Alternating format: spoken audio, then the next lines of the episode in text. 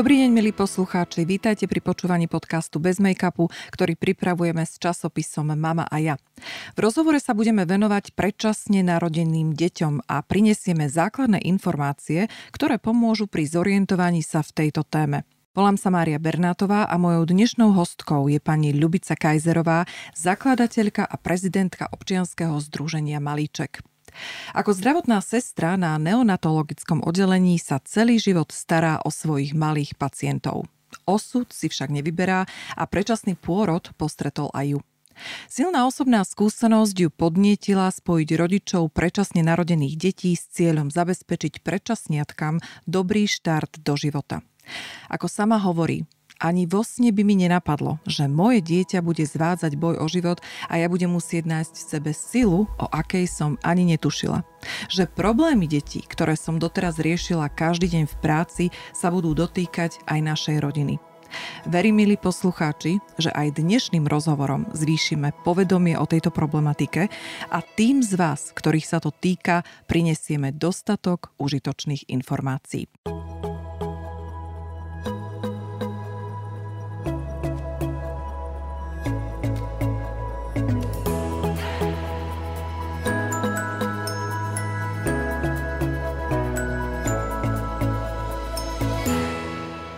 Pani Kajzerová, dobrý deň, vítajte. Dobrý deň, prajem.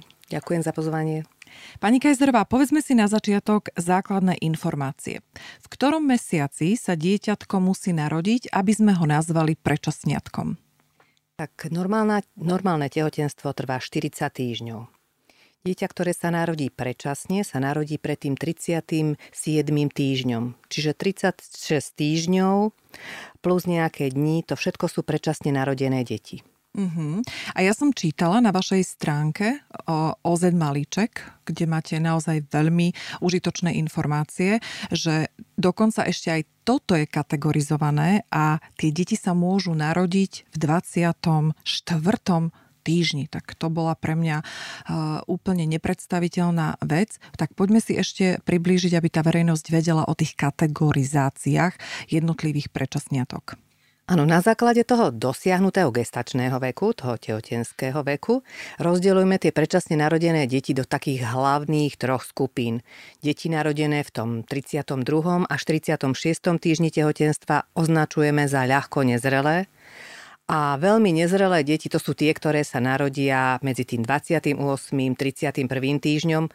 Tých je približne 10% zo všetkých predčasne narodených detí a tú najohrozenejšiu skupinu predstavujú extrémne nezrelé deti narodené pred 28. týždňom. Uh-huh. Na Slovensku je tá hranica životaschopnosti dieťaťa 24. týždeň uh-huh. tehotenstva ale samozrejme, že sa narodia deti aj v 22. aj 23. týždni. Záleží potom na tej ich bojovnosti, na tej ich sile, aby, aby dokázali prežiť, aby si uhájili to miesto medzi nami. Mm-hmm. A vy ste sa zamýšľali nad tým, že čo je vlastne, vy ste povedali, že tú silu medzi nami, teda tú silu, aby sa udržali medzi nami. Zamýšľali ste sa niekedy nad tým, čo je vlastne tá sila? Pretože vy, ako som už v úvode spomenula, ste mamičkou prečasniatka, ktorý má dnes už 29 rokov, takže života schopný človek. Zamýšľali ste sa niekedy nad týmto? Je to niekedy až neuveriteľné, že to dieťa naozaj e, je tak vitálne, tak chce žiť, že ak sa mu troška pomôže a, a má dostatočnú starostlivosť, alebo teda vysoko erudovanú starostlivosť, skôr tak by som povedala, dokáže prežiť bez toho, že by to bolo nejaké násilné, že by sme, že by sme sa mm, museli akože za každú cenu to dieťa zachrániť. Uh-huh. Ale proste ono chce žiť. Uh-huh, uh-huh. To je krásne, to je krásne.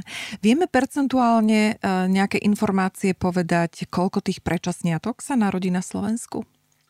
Tých uh, takmer 55 tisíc detí ročne, ktoré sa narodia.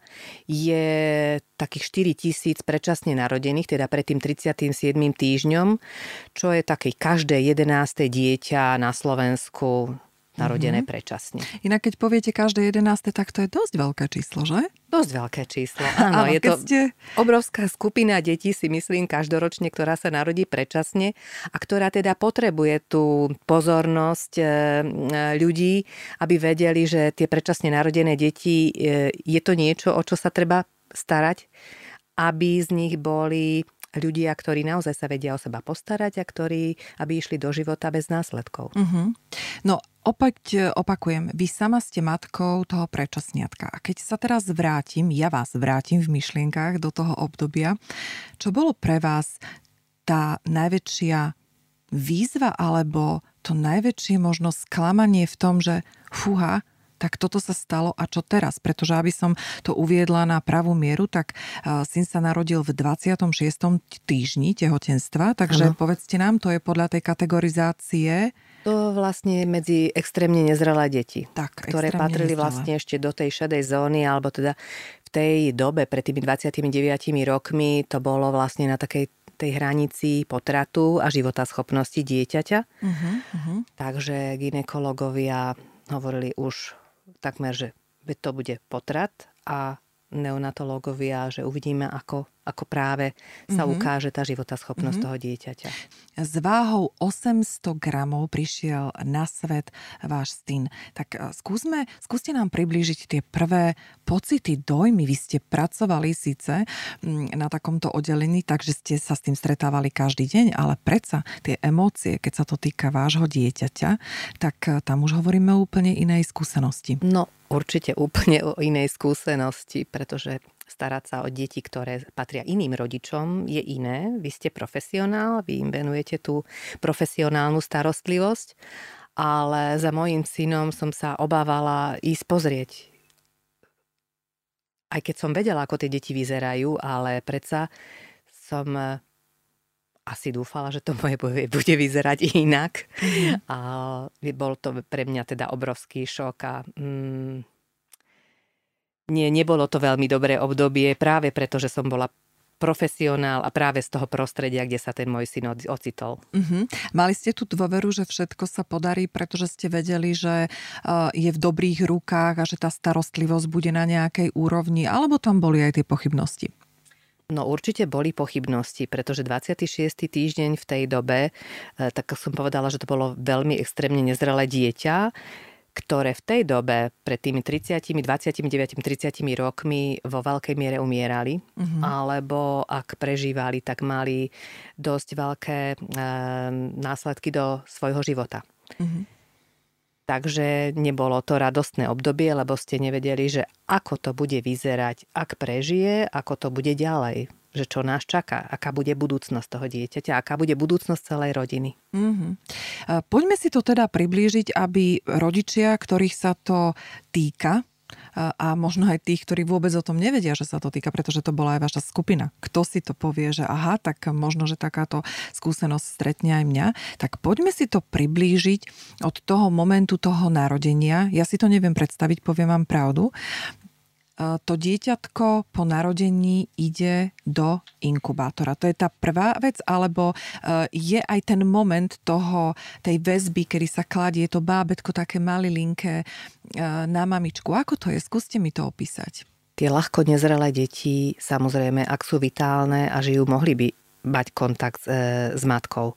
Ale tie veľmi nezrelé deti, ktoré sa rodia, už vlastne, že musí prísť k tomu pôrodu, pretože buď má problémy mama, alebo má problémy to dieťa, tak tam nie je čas e, alebo nie je možnosť nejakého kontaktu, tak ako sa pri normálnom pôrode dá dieťatko na hrudník matky a nechá sa tam niekoľko minút alebo, alebo niekoľko hodín.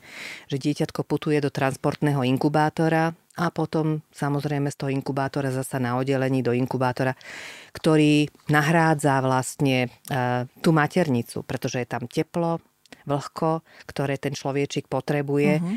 aby sme mu zabezpečili tie základné životné funkcie. A nachádza sa tam 24 hodín, predpokladám, a ano. vyberá sa len ano. na to, aby sa napapalo. Nevyberá sa na no, papanie. Nie, nie. To dieťa tam je v podstate vysvetliť. 24 hodín a niekoľko dní, niekoľko týždňov Takže niektoré tie najmenšie deti zostávajú v inkubátore 5-6 týždňov, niektoré aj 8 týždňov. Kúse nepretržite s tým, že samozrejme podľa ich zdravotného stavu sa potom vykladajú už von na nejaký úkon alebo na, na klokankovanie k matke alebo na prikladanie. Čiže veľmi to záleží potom už toho, od toho stavu dieťaťa a ako je vyzreté to dieťa. Uh-huh. A ja si to neviem predstaviť, takže ja sa budem pýtať za, za všetky tie mamičky, ktoré si to nevedia predstaviť spolu so mnou. Keď je tam to dieťatko, dajme tomu, no tých 5 týždňov, použijem to, čo ste povedali vy, uh-huh. tak e, ako tam funguje to stravovanie a tá výživa toho dieťaťa? Ako to prebieha? No prvé dni dieťatko, ak začína papať, tak po kvapkách kolostra od mamy. Postupne sa mu zvyšujú tie dávky, ak teda dobre toleruje, ak, ak znáša mliečko a dobre mu trávi. A samozrejme ďalšia výživa ide potom hadičkami do žily, čiže tam je dvojitá výživa, samozrejme. Mm-hmm. Ak už dostatočne papá, že už má napríklad tých 120 ml na kilogram váhy a ne, nepotrebuje už vlastne výživu do žily, ak je v poriadku, ak tam nemá iný problém. Takže tá výživa je dôležitá určite od prvých momentov, a ideálne, keď to je kolostrum vlastnej matky. E, tá matka si to má odstre- odstrekovať, alebo ako, ako sa to tomu dieťaťu aplikuje, alebo sa príklada? Neviem si predstaviť, keď to dieťa nevyberáme z toho inkubátora. No, e, lekár alebo sestra, ktorá ide informovať mamičku, tak samozrejme zozbiera jej tie prvé kvapky kolostra, aby mm-hmm. priniesla pre to dieťatko. Čiže už dve hodinky, maximálne 4 hodiny po tom narodení sa snažíme zozbierať od maminy kolostrum, aspoň prvé kvapky, uh-huh. aby to dieťa dostalo a tá Ako imunita to... sa naštartovala a ten tráviaci trakt začal fungovať. Uh-huh. Ako to dieťatku podávate, keď ste hovorili po kvapkách? Po kvapkách, no buď na štetôčke, do pusinky. Na štetôčke, predstavte si, to, to fakt, no to sú pre mňa úplne nové veci, verím, že aj pre Aby sme vlastne aspoň tie sliznice mm-hmm. uh, tým mliekom mm-hmm, mm-hmm. a prestúpilo to mlieko cez tie sliznice. Mm-hmm. Ako často dochádza k tomuto? tou štetôčkou to navohčenie? Tou štetôčkou, ak máme od mamy to mlieko, tak to uh, tie prvé dni zasa záleží ako je staré to dieťa, ako mm-hmm. je teda gestačne zrelé to ano, dieťa. čiže o tých hej. skupinách, čiže ktoré 20, sme hovorili. Áno, ako sme hovorili, že 24, 25, 26. Ak to je staršie dieťa, tak samozrejme, že už môžeme, ak to je staršie ako 33. týždeň, už môže dostať trošku aj cumlíkom. Mm-hmm. Čiže my musíme rozvíjať ten sací reflex, mm-hmm. prehltanie, ktoré nastupuje u detí až okolo toho 32. 33.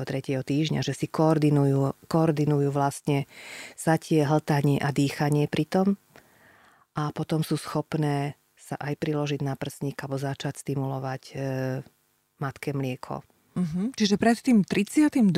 týždňom, keď ste teraz spomenuli, že ešte nie je vyvinutý ten sací reflex, tak sa to musí e, nahrádzať tými... Výživovou sondičkou. Aha, toto. Áno, uh-huh. že mhm. buď tou štetôčkou, teda, že mliečko dostane do, do úst a Inak papajú detičky výživovou sondičkou, teda buď cez ústa alebo cez nos, ktorá je zavedená do žalúdka mm-hmm. a to mlieko sa podáva takýmto spôsobom. Mm-hmm. Samospádom, teda, že steká to do toho žalúdočka zo striekačky. Mm-hmm. A kde sú vtedy matky? sú v nemocnici alebo nosia to mlieko? A ako toto funguje? No Prvý kontakt so svojím predčasne narodeným dieťaťom má zvyčajne otec. Mm-hmm. Pretože mama bude po sekcii, po, nejak, po operačnom výkone, alebo teda to je jedno aj spinále, keby sa robila sekcia, alebo po spontánnom pôrode. A otec, ak tam čaká, alebo je na blízku, tak ide pozrieť ako prvý to dieťa na oddelenie, aby si aby sa ubezpečil, že to je jeho dieťa, ako vyzerá to dieťa, aby vedel informácie celej rodine dať. A keď sa mama zostabilizuje, že je schopná, aby ju doviezli na vozíku alebo na vlastné nohy a príde pozrieť potom to dieťa, ale to zvyčajne býva až tak druhý deň. Uh-huh, uh-huh.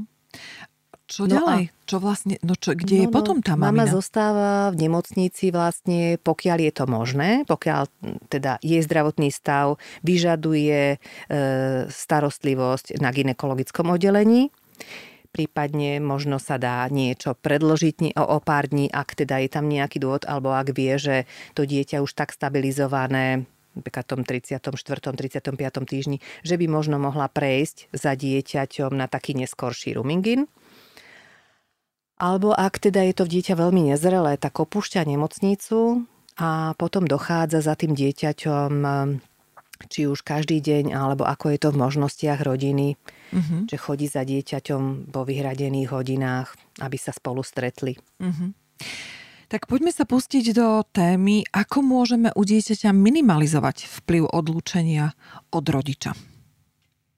No tak mnohé špecializované zdravotnícke zariadenia eh, povzbudzujú rodičov, aby praktizovali napríklad klokankovanie čo znamená, že je to taký spôsob držania dieťaťa, ktorý poskytuje kontakt pokožky s pokožkou. Čiže uh-huh. holé teličko na holé telo mami alebo otca. Dobre, a tu vás preruším, čiže to hovoríme o ktorom štádiu. Čo, toto sa môže robiť s detičkami, ktoré sú v tej skupine toto sa môže robiť s detičkami, aj keď sú na ventilátore, ale musí byť ako tak stabilné, musí proste to ten jeho zdravotný stav dovoliť.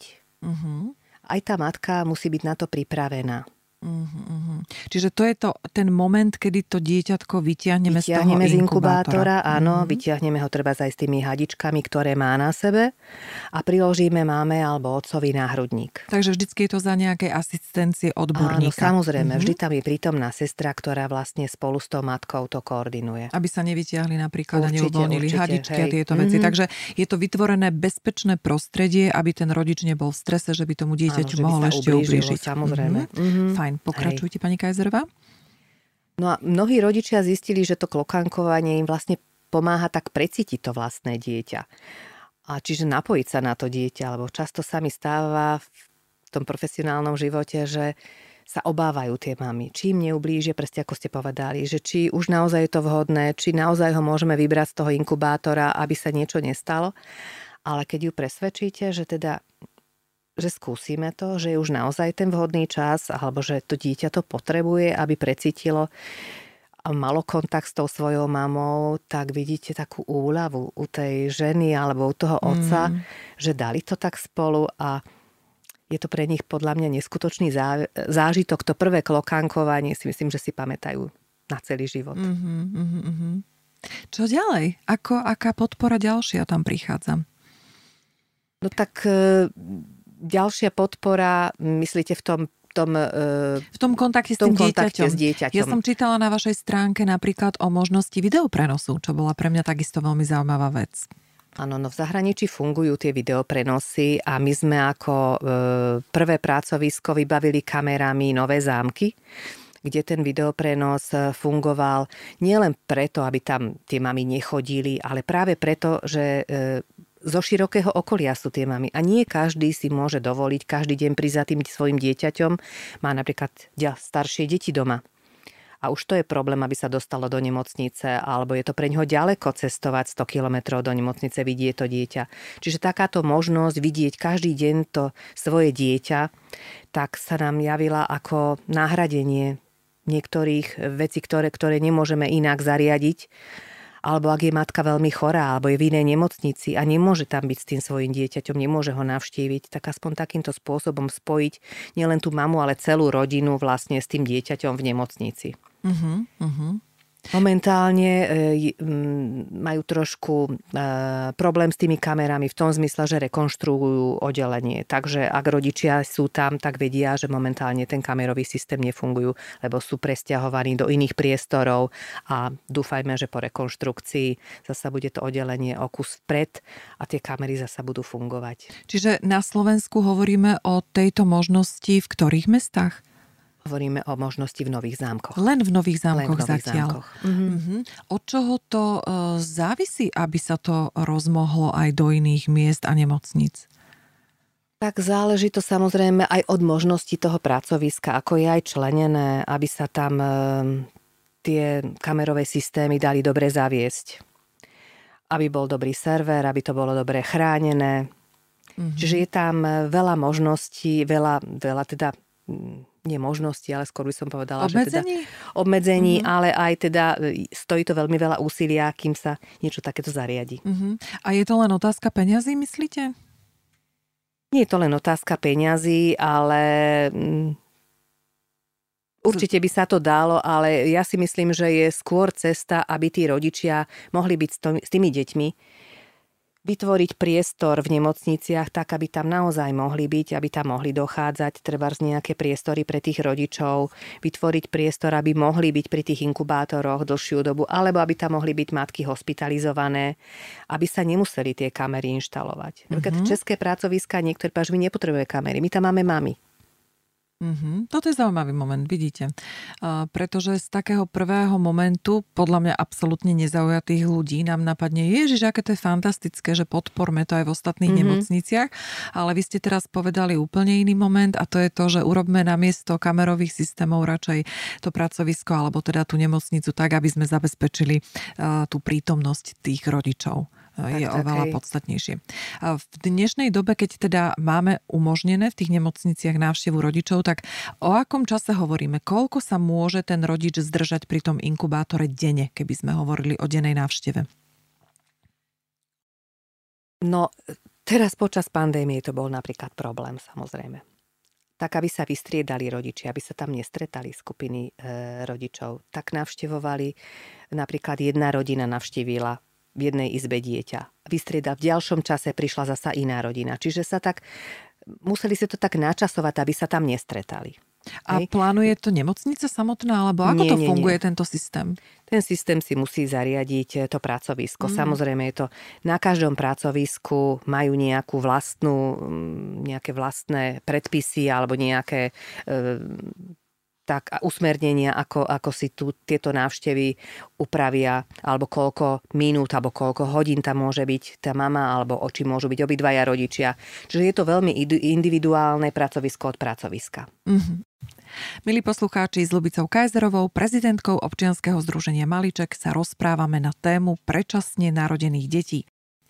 Pani Kajzerová, my prejdeme k ďalšej otázke. Poďme sa venovať stravovaniu týchto detičiek a akým spôsobom si my vlastne vieme predstaviť, alebo my zvonka, ktorí absolútne nemajú o tom absolútne žiadne informácie, čo to vlastne zahrňa to stravovanie. A začneme od tých maličkých detičiek až e, po tie prečasniatka, ktoré sú v tej kategórii toho najvyššieho týždňa. No, ako sme už spomínali, že tieto detičky ešte nemajú vyvinutý sací reflex, prehltáci a spojené to, skoordinované to s dýchaním, tak sú krmené pomocou tenučkej sondičky, takej hadičky, ktorá je zavedená cez nos alebo ústa do žalúdka, alebo im je podávaná plus ešte výživa do žily. Čo je tá sú... výživa? To ešte nám povedzte, čo to je tá výživa? Ako si to máme predstaviť? To je koktail nejakých vitamínov? Alebo o akej výžive my vlastne hovoríme?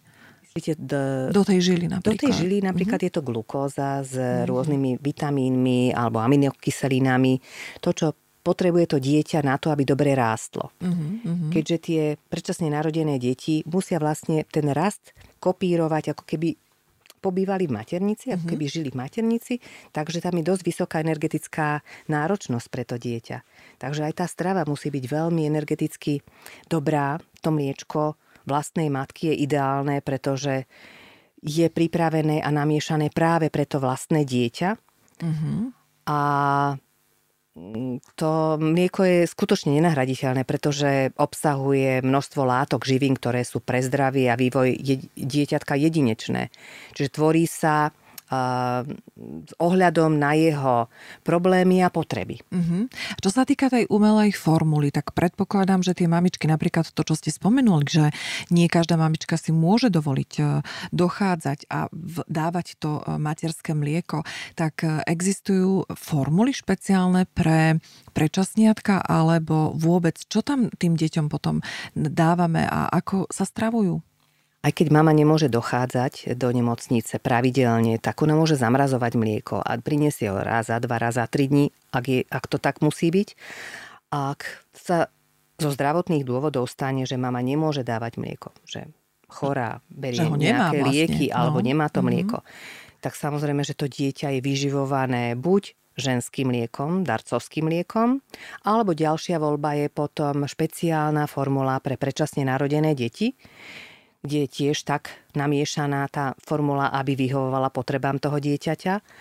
No a dieťa, e, ktoré už dozreje a má treba už je v domácom prostredí pomaly a má tak 4 kg, 4,5 kg, tak už potom prechádza na stravu tak, ako keby sa narodilo normálne donosené dieťa. Čiže mm-hmm. na to počiatočné mlieko, ktoré detičky naradené na čas pijú od narodenia, ak mamina nemá mlieko, a oni ho začínajú piť vlastne až od, to, od tých 4 až 4,5 kýl, niekedy je to v takých troch mesiacoch. Mm-hmm, čiže vlastne od troch mesiacov môžu tieto detičky začať piť už normálnu umelú formulu, ktoré pijú bežne deti. Keď sú veľmi nezrelé, mm-hmm. áno, hej, tak e, môžu piť už normálnu formulu ako tie donosené detičky. Uh-huh.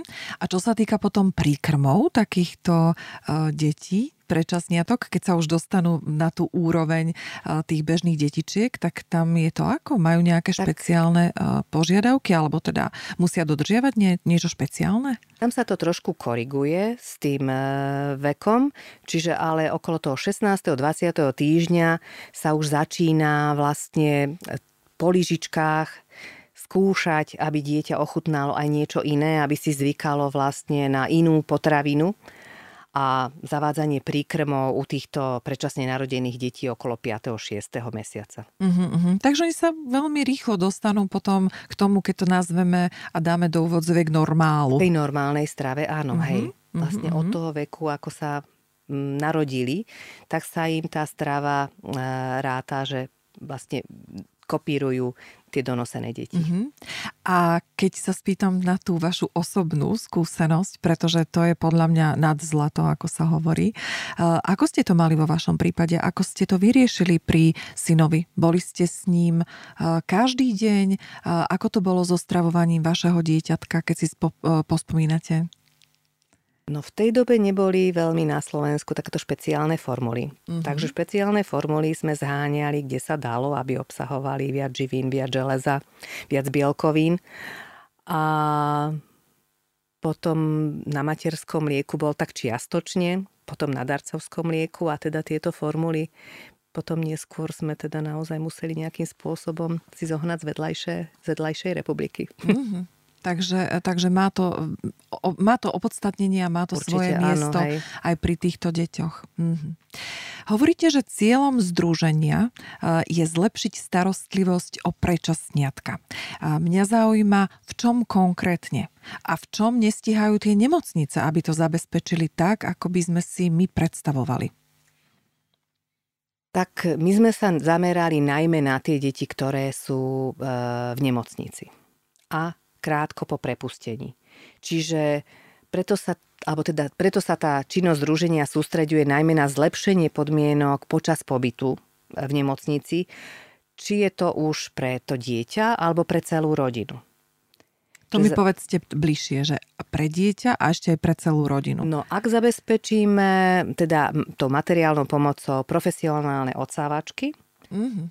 tak zabezpečíme teda aj komfort pre tú matku, aby mala, aby mala dostatok mlieka a aby dala výživu svojmu dieťaťu. Uh-huh. Takže všetko zo všetkým, ak zabezpečíme uh, kreslá na klokankovanie, tak zabezpečíme pohodlie tej matky a zabezpečíme aj ten priestor, aby mohli byť spolu. Uh-huh. Uh-huh. Čiže vždy pozeráme na to, aby, sme, aby to bolo niečo, čo vlastne čím podporíme celú rodinu, ale aj to prostredie nemocnice. Uh-huh. Takže my si to máme predstaviť tak, že občianske združenie Malíček sa snaží uh, v prvom rade o to, a opravte ma, ak uh, sa milím, aby uh, to, to, to pohodlie a tá pohodlnosť bola zabezpečená počas toho, ako je to dieťatko už v nemocnici a zabezpečujete pohodlie jednak dieťatku, ale hlavne teda tej maminke, keď to tak poviem, lebo tá je asi prvorada. Samozrejme rodičom a ostatným príslušníkom, tak Hej, to vlastne, je sekundárne. Vlastne celej tej rodine by som mhm. povedala, že lebo z toho plinie aj pohoda pre tú celú rodinu, ak je to všetko v poriadku, ak to lepšie funguje,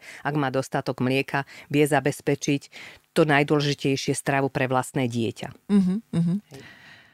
Ďalšie projekty sú tiež veľmi dôležité podľa mňa, alebo teda máme veľmi dobrú odozvu napríklad na projekt Prvá fotka bábetka. Uh-huh. To tak vzniklo, že sme mali e, také referencie od niektorých matiek, že nedostalo sa im informácia po narodení dieťaťa. plakali, že za nimi nikto nebol, nikto im nepovedal o tom dieťati, tak sme premýšľali, že to nie je možné. Vieme, že tie lekárky chodia za každou matkou po narodení alebo po, po tom pôrode. Vysvetliť jej, kde je to jej dieťa, čo sa s ním stalo, čo sa deje. Lenže tá žena je v takom obrovskom strese, že ona si možno zapamätá 7% z toho, čo sa jej povie. Mm-hmm. Tak sme skúsili dať do nemocnic fotoaparáty, notebooky, aby sa to dieťa po pôrode po stabilizácii nafotilo, nalepila fotka na kartičku a s tou kartičkou ide lekárka informovať o tom zdravotnom stave. Mm-hmm. Čiže tá matka má v ruke dôkaz, že to je dieťa, že ho vidí a lepšie vníma to, čo sa jej rozpráva. Aký to malo efekt a odozvu? No vynikajúcu odozvu niektoré mamy fakt ako tú fotku majú ako taký talizman, že všade s ňou chodili, že e, spávali s ňou, majú ju vedľa seba na nočnom stolíku, aj preto, aby sa vlastne tá laktácia rozbehla, mm-hmm. že vnímajú to svoje dieťa, že naozaj ho majú, že teda vedia, že nezomrelo, že sa nikde nestratilo, pretože jej zostalo prázdne brúško a dieťa vedľa seba nemá. Mm-hmm. A toto bolo také prvé to spojítko. Mm-hmm. Takže to, bol, to je taký posledný, najsilnejší uh, projekt, ktorý sa vám podaril? Ten projekt už dlhodobo uh, je v nemocniciach. Už sme ho rozšírili nielen do perinatologických centier, ale aj do nemocnic, ktoré majú jednotky intenzívnej starostlivosti. A všetci veľmi dobre reagujú naň. Takže pokračuje ďalej. My dodávame do tých nemocníc samozrejme fotopapiere, aby, aby to mohlo pokračovať. Že staráme sa o ten servis, aby to mali, aby mali čím odfotiť, aby mali na čo odfotiť a aby sa tie fotografie potom v tých rámikoch dostali k tým mamám. Uh-huh. Aké ďalšie iniciatívy? Ďalšie samozrejme, že sa snažíme aj, aby boli nejaké publikácie. Čiže takú príručku pre rodičov sme e, preložili e, pre rodičov a zároveň urobili ako e-book, ale už aj audioverziu. Pomohla nám Kristýna Tormová a Marek Koleno to nahovoriť. Takže to je vlastne, aby nemuseli si dohľadávať informácie, aby to mali jednoduchšie si to len zapnúť do sluchadiek a napočúvajú. Taká sprievodca tým dieťaťom.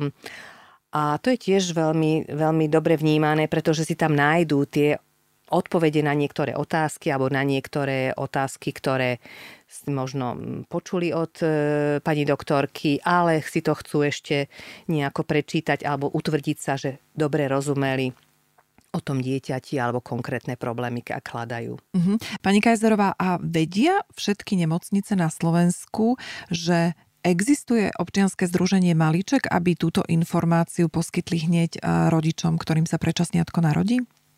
Máme veľmi dobrú spoluprácu už takmer so 16 nemocnicami, takže myslím si, že vedia, vedia posunúť informáciu a veľmi dobre spolupracujeme, alebo teda veľmi si vážime, že patríme medzi partnerov eh, neonatologickej sekcie Slovenskej pediatrickej spoločnosti ale aj sesterskej spoločnosti, čiže vedia od nás odborníci a máme spoločné stretnutia máme spoločné, odovzdávame si medzi sebou informácie, máme spoločné projekty, takže myslím si, že je tam vynikajúca spolupráca. Uh-huh. Pani Kajzerová, vy hovoríte o tom, že chcete, aby spoločnosť mala informácie o predčasne narodených deťoch, aby bola dostatočne informovaná o problematike predčasných pôrodov a ich možných následkov. Ako tieto informácie pomôžu spoločnosti? Čo konkrétne máte na mysli a o akých následkoch to teda hovoríme? No, chceme vedieť, teda chceme, aby spoločnosť vedela, alebo ženy, aby vedeli, že nie každé novorodenecké oddelenie špecializovaným neonatologickým centrom pre záchranu rizikových novorodencov, pričom tou najrizikovejšou skupinou sú predčasne narodené deti s veľmi nízkou pôrodnou po tých 1500 gramov. Mm-hmm. Čiže takisto pre deti s rôznymi vrodenými vývojovými chybami, genetickými ochoreniami alebo teda inými zdravotnými problémami, ktoré sa objavili počas pôrodu alebo aj pri pôrode. Mm-hmm. Tých vysoko špecializovaných perinatologických centier, tzv. pericentier, máme na Slovensku 6 i keď niektoré nemocnice sú súčasťou a patria tam teda aj tie ich pôrodnice a postarajú sa o, samozrejme aj o tie staršie a o tie deti, ktoré majú nad 1500 gramov. Mm-hmm ale je veľmi dôležité, aby tá žena vedela, že v prípade určenej rizikovej diagnózy ešte počas tehotenstva bola na pôrod odoslaná do najbližšej nemocnice a teda lekár ošetrujúci by mal posielať tie tehotné ženy s komplikáciami do 32. týždňa, rovnako ako ženy vo vyššom štádiu, ktoré majú vysoký tlak či cukrovku, tam, kde sa o nich e, odborníci postarajú alebo kde na nich dohliadnú. A tieto informácie viete poskytnúť aj vy? Zoberte si napríklad takú uh, mamičku, ktorá príde do tej poradne a uh, samozrejme, že sú tam asi nejaké tie prvé informácie o tom, že uh, je to tehotenstvo rizikové, tak keď zavolá napríklad k vám, tak vie sa dozvedieť, že vy by, vy, vy by ste ju niekde odporúčili alebo by ste delegovali niekde tú mamičku. Ako to funguje v takýchto prípadoch? Obracajú sa na vás tie mamičky, dajme tomu, ja neviem, v 6. mesiaci tehotenstva? Obracajú sa niekedy aj tehotné, že hľadajú si informácie, o, ak sú na rizikové tehotné. A samozrejme, že vie sa im povedať, e, lebo niekedy si myslia, že môžu sa oni do hoci ktorého centra nahlásiť alebo prísť tam. Mm-hmm. Takže vždy je to samozrejme podľa spádovej oblasti, ale v tomto viete pomôcť. Vždycky. Vieme im v tom mhm. pomôcť, mm-hmm. áno. Mm-hmm. Alebo nasmerovať, aby, alebo ako sa majú opýtať, alebo čo si majú zistiť. Mm-hmm. Uh, v rámci občianskeho združenia Malíček vediete dialog, ako ste už eh, povedali aj predtým, s lekárskymi a sesterskými týmami a spolupracujete s organizáciami podobného zamerania na Slovensku i v zahraničí. No a mňa by zaujímalo, či ste sa inšpirovali niečím a čo je naopak na Slovensku lepšie ako v tých zariadeniach v zahraničí. Tak videli sme v zahraničí zariadenia, kde mm, sú vlastne také centrá pre rodinu urobené. A veľmi, veľmi je to určite úžasné. Ale na Slovensku si myslím, že ešte podmienky v nemocniciach nie sú na tak dozreté, alebo tie priestory v nemocniciach nie sú na to, aby sme si vytvorili také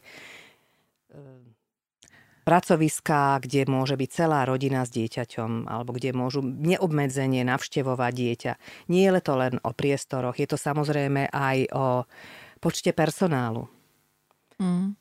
Ak nie je dostatok erudovaného personálu, tak e, tam nemôžu byť všetci rodičia prítomní, keď tá jedna sestra sa nedokáže o piatich mm-hmm. rodičov v jednom čase postarať. Uh-huh. Krásny, prí, e, krásny priestor pre sociálnych pracovníkov, e, pretože nemáme ich veľakrát kde umiestniť, tak toto mi napadlo v súvislosti s týmto. Inak e, pracujú nejakí sociálni pracovníci v občianskom združení Malíček? Sociálnych pracovníkov nemáme. No, vidíte to, ako by sa vám zišli. Pre, teda ako tá e, pomoc na záver, pôjdeme do záveru, takže mm-hmm. ešte ma zaujíma uh, taká konkrétna informácia o tom, ako teda prebieha pomoc toho občianského združenia Malíček aby sme boli zrozumiteľní a polopatistickí, aby si to naozaj teraz tí poslucháči vedeli predstaviť, že čo je to gro tej pomoci. Tak gro tej pomoci si myslím, že spočíva v tej psychologickej pomoci, že teda všetko v združení sú rodičia, ktorí si už prešli podobnou skúsenosťou. Čiže ideálne je, aby sa obracali na nich a vedia, vedia im teda poradiť e, z vlastnej skúsenosti. Ak sa zasa tá situácia s pandémiou upokojí, tak určite bude mm, veľmi vítané zase takéto laické poradenstvo, ktoré sme robili aj v nemocniciach. Mm-hmm. Že sa mami, ktoré už e, sú z nemocnice doma, ktoré už e, majú staršie deti, e, mohli mohli prísť za tými, ktoré sú ešte v nemocnici a mhm. porozprávať sa, dodať im takú silu, nádej. Mm, to je veľmi príjemné. Dať im nejaké svoje skúsenosti alebo porozprávať sa o, o tom, čo, čo by mm, sa dalo, čo by sa nedalo. A určite ďalej pokračovať v tých projektoch, ktoré vidíme, že majú zmysel. Napríklad aj tá fotka, napríklad aj tie mm, odsávačky, ale aj e, proste tie, tie skúsenosti, ktoré, ktoré máme mm, s vydávaním kníh. Čiže teraz sa chystáme zasa takú ďalšiu knihu vydať e, práve pre tých rodičov, ktorí e, prídu ten prvýkrát k inkubátoru a zostanú zarazení, nenajdú tie správne slova pre to svoje dieťa, nevedia vlastne, ako sa s tým dieťaťom majú rozprávať v tom prostredí, kde pípajú monitory, kde je kopec hadičiek, kde je to prostredie pre nich e, veľmi stresujúce, tak budeme mať takú knižočku, ktorá im pomôže nájsť tie vhodné slova, aby vedeli prečítať tomu svojmu dieťatku to čo, to, čo potrebujú, to, čo cítia, aby sa vedeli uvoľniť a verím, že tento projekt nám zasa vyjde a že bude úžasný. Uh-huh. A keby ste s odstupom času teraz mali zhodnotiť uh, tú, tú vec, ktorá vám najviac chýbala pred 29 rokmi uh, v prípade, keď vy ste boli matkou prečasniatka, tak čo to bolo? Asi práve ten kontakt s tými ostatnými uh, mamami, pretože pred tými 29 rokmi ako internet nefungoval nejaké stretávanie alebo nejak, proste neexistoval ten kontakt medzi matkami. A teraz e, sú možnosti na to, aby sa ľudia z ktoréhokoľvek kúta mm-hmm. stretli, a nie, nielen stretli, ale proste online stretli a porozprávali, dali si podporu nejakú, e, poradili si medzi sebou. Takže to poradenstvo momentálne vo veľkej miere funguje. Mm, takže odovzdávanie osobných skúseností nad zlato. Presne. Pani Kajzerová, ďakujem veľmi pekne. Na záver slova pre našich poslucháčov. Ja veľmi pekne ďakujem za pozvanie a ja želám každej rodine, ktorej sa narodí predčasne dieťa, aby mu venovala veľa lásky, veľa trpezlivosti a aby tá životná púť celej rodiny bola, bola šťastná. Ďakujem vám veľmi pekne. Milí poslucháči, rozprávali sme sa s prezidentkou občianskeho združenia Maliček, pani Ľubicou Kajzerovou. Ďakujem všetkým, ktorí s nami ostali až do konca. Budeme radi, ak sa aj vy zapojíte do tvorby podcastov bez make-upu. Napríklad tým, že sa s nami podelíte o vaše dojmy, postrehy, nápady či konštruktívne pripomienky. Spätná väzba nám pomáha naplňať vaše predstavy a želania. Písať nám môžete na mailovú adresu redakcia zavináč mamaaja.sk. Pozývame vás tiež do nášho klubu Mama Aja. Pre všetkých členov je pripravené množstvo zliav, výhod, užitočných rád a praktických darčekov. Zaregistrovať sa môžete priamo na stránke mamaaja.sk. Stačí pár klikov a už o pár dní môžete využívať všetky členské výhody. Majte sa krásne, užívajte si svoje rodičovstvo naplno a ja sa na vás všetkých teším pri ďalšom zaujímavom rozhovore v podcaste Bez make-upu.